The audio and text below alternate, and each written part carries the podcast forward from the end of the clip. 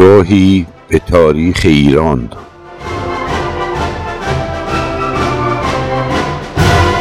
سلسله زندیه،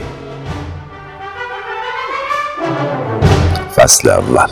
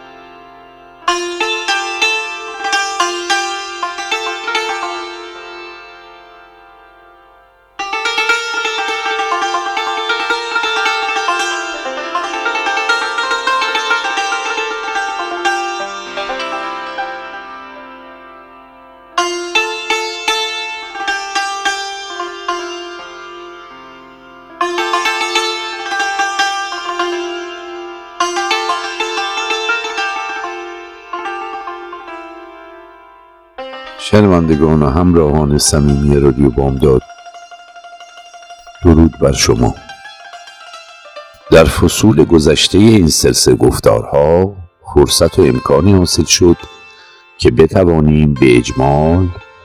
دو دوره پادشاهی کشور عزیزمان ایران را به عرض و اطلاع شما دوستداران برنامه‌های تاریخی برسانیم. همان گونه که بیان شد، ایران زمین در دوران سلطنت طولانی مدت صفویه از سرزمینی چند پاره و ملوک و طوایفی و ناام به همت پادشاهان خردمند و وطن پرست این دودمان به کشوری یکپارچه و متمرکز و قدرتمند مبدل شد و کشور دارای سازمان‌های کشوری و اداری و بنیادها و تشکیلاتی همانند عدالتخانه، نیروی نظامی متشکل و منضبط، نهاد دریافت خراج و مالیات و سایر امور دیوانی شد و با ایجاد و برقراری روابط تجاری و سیاسی با همسایگان و دولت‌های اروپایی و همزمان تأسیس کنسولگری‌های دول خارجی در خاک ایران به اسم و رسم تازه‌ای در معادلات بین المللی آن زمان دست یافت. ملت ایران در سایه وحدت و امنیتی که با تلاش پادشاهان صفوی حاصل شد، برای دوره طولانی به رفاه و آسایش و امنیت رسیدند و در این دوران راه و جاده و کاروانسراهای بین راهی و اماکن مذهبی و توسعه و ساخت ابنیهای شهری و تاریخی به وفور احداث گردید و در طی حدود 300 سال خاندان صفویه خوشنامی و اعتماد عمومی را برای خود تأسیس نمودند و لذا حتی پس از انقراض و پایان این سلسله همواره یاد و خاطره دوران طلایی آرامش و امنیت و رفاه از یاد و حافظه مردم زدوده نشد و حتی هر کدام از سلاطینی که پس از اتمام دوره صفویه به حکومت و سلطنت رسیدند، برای جلب اعتماد عمومی خود را به صورتی وابسته و منسوب به آن خاندان جلوه‌گر می ساختند.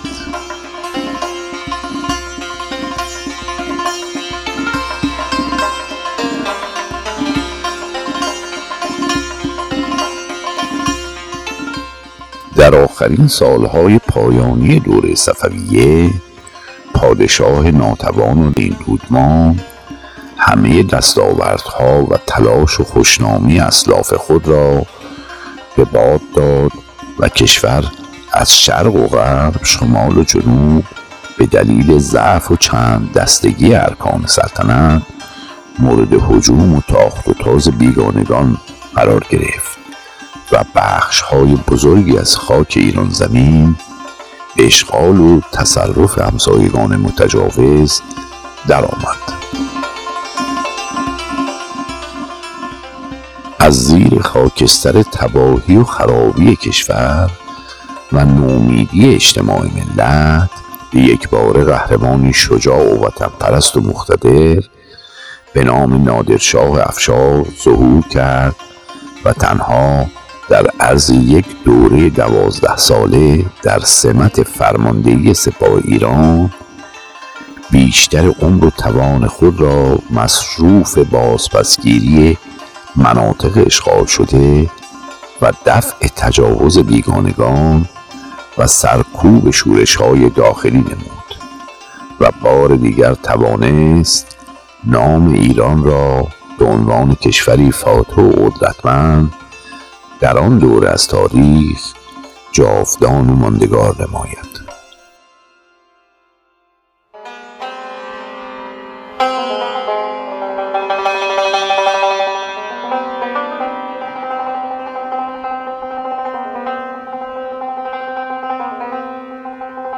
پر بدیهی است که این دوران پر افتخار نادر شاه افشار مملو از جنگ و جدال با بیگانگان گذشت و این قهرمان وطن فرصتی برای آبادانی و بازسازی مناطق تخریب شده و توسعه راه و امنیه و غیره نیافت و تا زنده بود به جبران شکست‌ها و ناکامی‌های آخرین پادشاه صفوی پرداخت.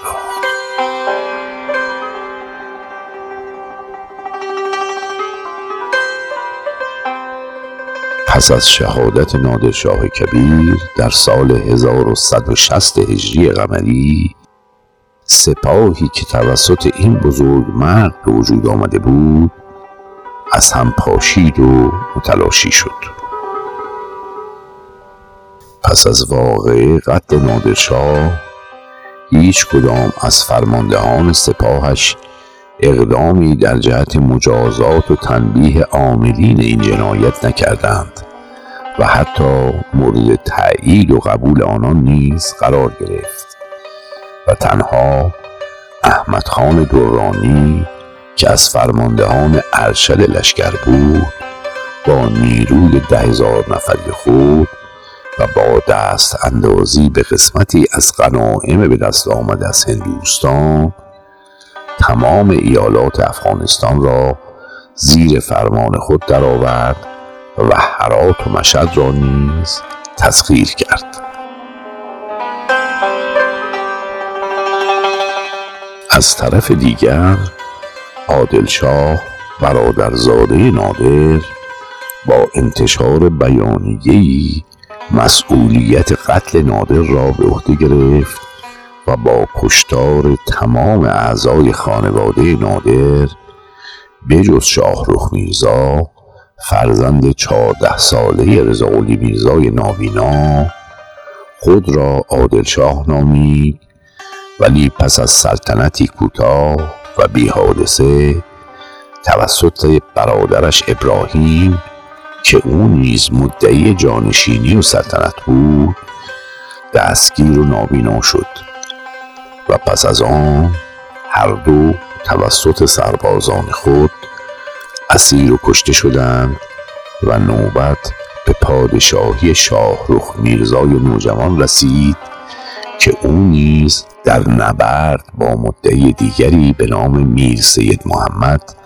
که متولی آستان قدس رضوی بود دستگیر و نابینا شد. میر سید محمد هم نتوانست کاری از پیش ببرد و توسط یوسف علی خان که از سرداران شاه روخ میرزا بود کشته شد. در اندک زمانی پس از این واقعه دو مدعی دیگر سلطنت یوسف علی خان را که نایب السلطنه شاه روخ میرزا شده بود خلع و طبق روال معمول آن زمان کور و نابینا کردند و کمی بعد خود این دو نفر با یکدیگر به جنگ پرداختند و علم خان جد خاندان علم جعفرخان را مغلوب ساخت تا نام وی بر فهرست اسامی نابینایان قبلی افزوده شد. چندی بعد میر علم خان که رقیب خود جعفرخان را از صحنه رقابت برانداخته بود توسط احمد خان درانی که در این زمان خود را شاه احمد درانی میخواند شکست خورد و کنار گرفت.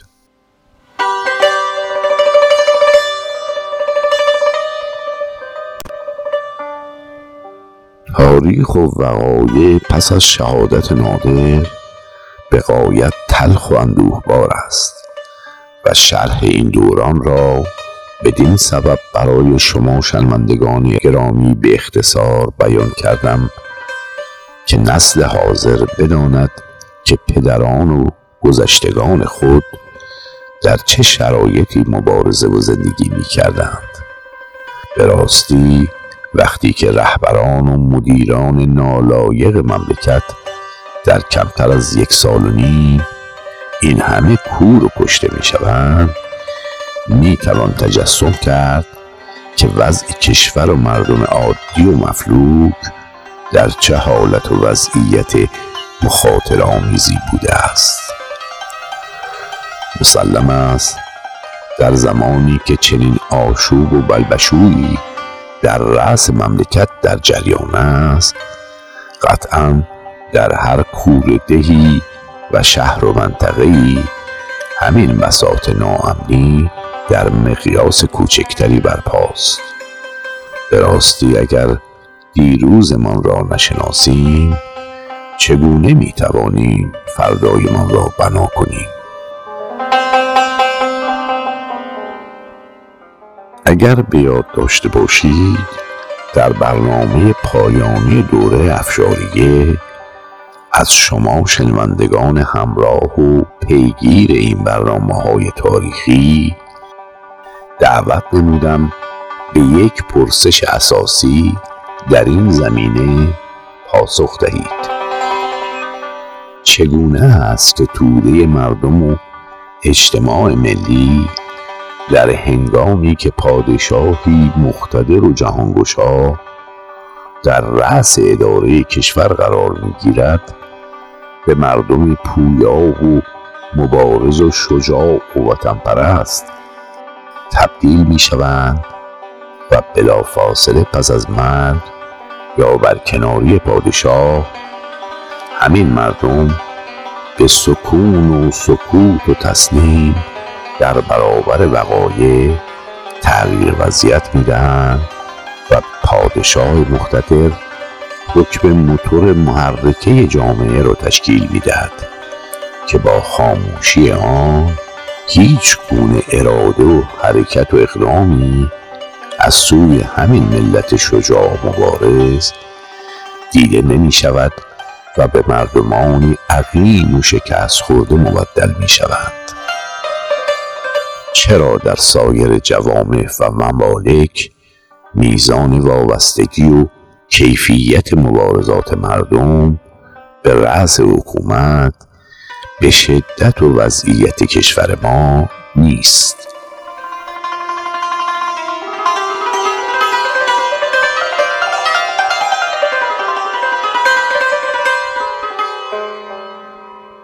در نهایت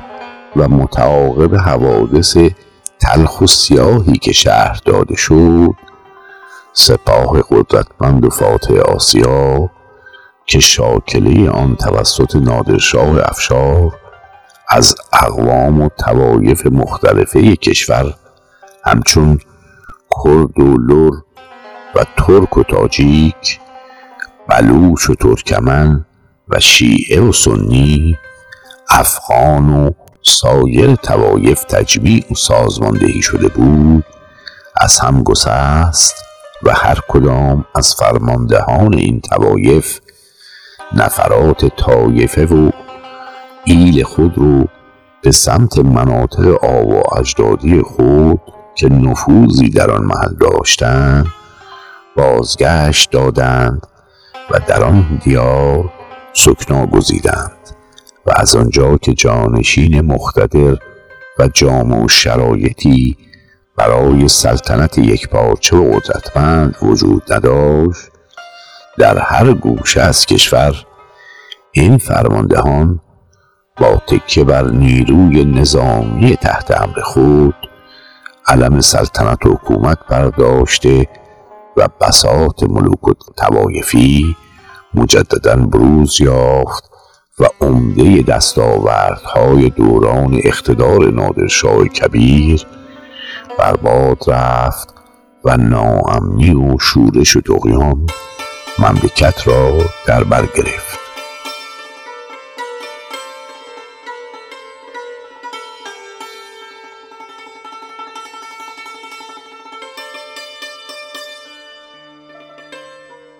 در چنین شرایطی یکی از سرداران خوشنام و بسیار شجاع سپاه نادرشاه کریم خان زند بود. طایفه زند نام طایفه‌ای از مردم لک می باشد که بخشی از شمالی ترین شاخه های قوم لور هستند. آنها در حد فاصله سلسله جبال زاگرس و دشت‌های همدان به روش دامداری عشیره‌ای زندگی می‌کردند و مرکز استقرارشان در روستای پری در نزدیکی ملایر می‌باشد. ایل زند که در نواحی ملایر و همدان سکنا داشتند در ایام تسلط عثمانی‌ها بر مناطق غربی کشور و در عهد هجوم افاقیان به ایران توسط پادشاهان صفوی از ناحیه آب و اجدادی خود به درگز و کلات نادری کوچانده شدند و در منطقه ابیورد ساکن گردیدند تا در مقابل هجوم ترکمانان ایستادگی نمایند.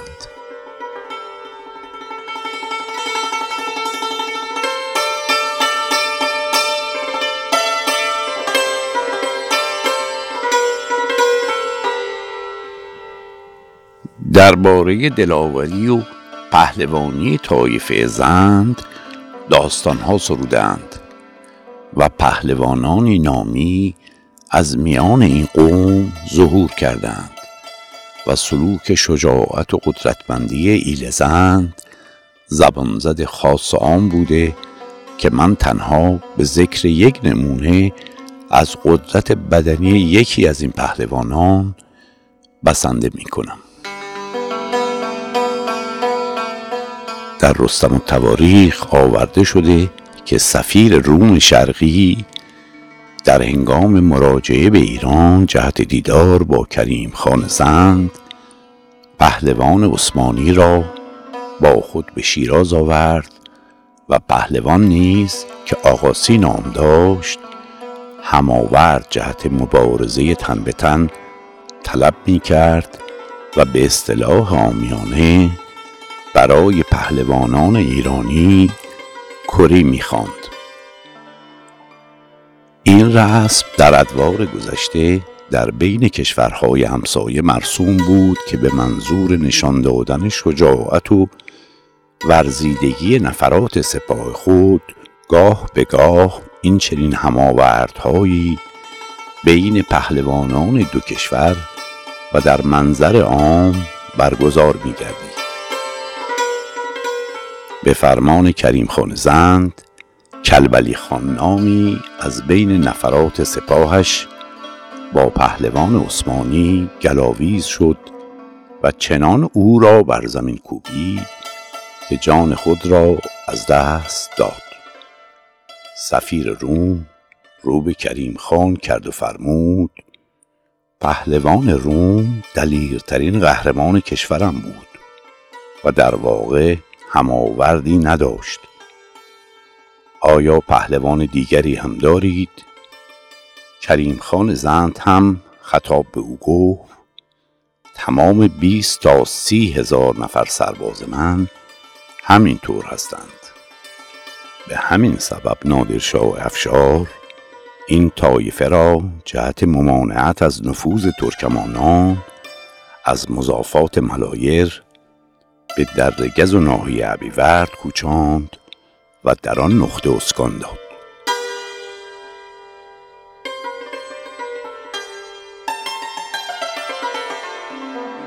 در این زمان و پس از شهادت نادر شاه افشار، ادامه سکونت این طایفه در این منطقه برطرف شد و لذا سران و بزرگان ایل مصمم شدند که به مناطق سابق خود بازگشت نمایند. کریم خان زند اداره و حکمرانی ابیورد را به یکی از فرماندهان سابق سپاه نادر به نام کریم توشمال سپرد و در معیت برادرش سادق خان و افراد خانواده و کلیه نفرات طایفه و سربازان تحت امرش آهنگ بازگشت به سمت ملایر نمودند.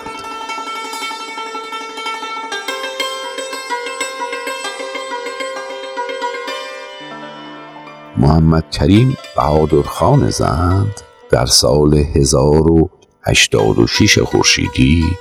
مطابق با 1119 هجری قمری در روستای پری ملایر زاده شد. پدر او اینا خان بیگلرباشی و خان بزرگ منطقه همدان بود. کریم خان در سالهای پایانی خاندان صفویه به بالاترین سمت حکومتی آن دوره، یعنی به وزیر اعظمی شاه اسماعیل سوم نائل شد و در دوران نادرشاه از فرماندهان ارشد و شاخص سپاه او بود. احترام و تعهد اخلاقی عمیقی به نادرشاه داشت و به همین سبب هرگز در دوران زمامداری و پادشاهی خود متعرض سلطنت شاه روخ میرزا نوه نادر شاه افشار نشد و اجازه داد که شاه روخ تا پایان عمر خود با اسمی از سلطنت در خراسان حکومت کند.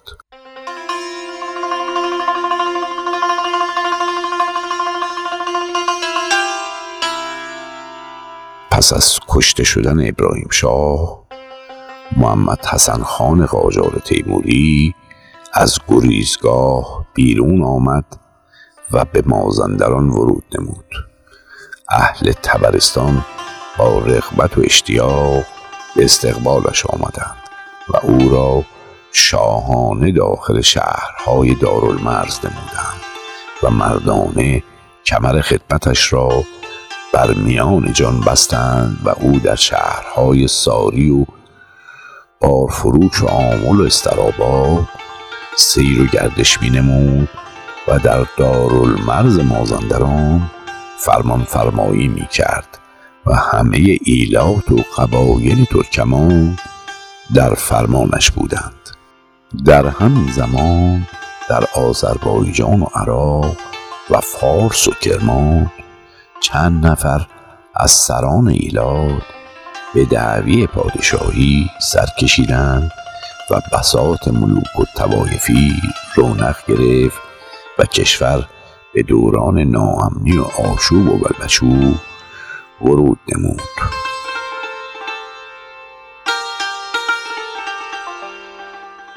چون خبر این وقایع ناگوار به عرض احمد خان درانی افغان قندهاری که تنها سردار سپاه نادر بود که در پی خونخواهی قتل نادرشاه درآمد، چون این خبر به او رسید، از روی رأفت و مرحمت دلش بر احوال ایران و ایرانی سوخت و بسیار افسوس خورد و به عزم سرکوب عاملین قتل پادشاه و مدعیان سلطنت غیر افشار فرمود: در این وقت بر ما واجب شد که در تعمیر ایران ویران بکوشیم و اعانت اهل ایران بکنیم. پس با سپاهی گران با هزاران نفر لشکر خونخوار پرآسیب و آزار با توپخانه و زنبورک به جانب خراسان روانه گردید و به عزیمت استرآباد و مازندران روز و شب شتابان راه می‌پیمود. چون این خبر به عرض محمد حسن خان قاجار رسید، فلفو با 1000 نفر سوار جنگی به سوی سپاه احمد خان درانی شتافت. در همین اثنا از جانب سبزوار علی خان رجه با 1000 نفر سوار و از جانب ترشیز عبدالعلی خان ترشیزی با 1000 نفر و از جانب تبس علی مردان خان با 1000 نفر سوار به اتفاق هم دیگر به معاونت و امداد حسن خان قاجار در رسیدند و در رباط زعفران نزول نمودند. آنگاه نفرات سپاه احمد خان درانی به یک بار چون مور و ملخ به بیرون تاختند و جدالی سهمگین بین نفرات در گرفت که از خون لشکریان احمد خان قندهاری جوی خون روان شد و آن قشون شکسته آلات و اسباب حرب و یراق خود را بر زمین میانداختند و میگریختند و سرهنگی از ایشان میگریست و دست بر دست از روی افسوس بر زانو میزد و به احمد شاه درانی دشنام میداد. چون لشکر هزیمت اثر افغان با ناله و آه و فغان رو به گریز نهادند، محمد حسن خان با سپاه زفرمندش در عقب آن گروه رفتند تا نزدیک قلعه نو. بار آخر لشکر پراکنده احمد خان اجماع و اجتماع نمودند و یک بار دیگر محاربه مردانه آغاز شد و شکستی سنگین‌تر و پرتلفات‌تر به سپاه احمدشاه وارد شد و هر یک از آن بخت برگشتگان به جانبی گریختند و گریبان چاک و مویه کنان آه و ناله و دلهای پرحسرت به جانب قندهار شتافتند و از آن سفر پرخطر جز زیان جانی و مالی چیز دیگری نصیبشان نشد. دنباله این گفتگو رو در برنامه آتی پی خواهیم گرفت. شاد و تندرست باشید.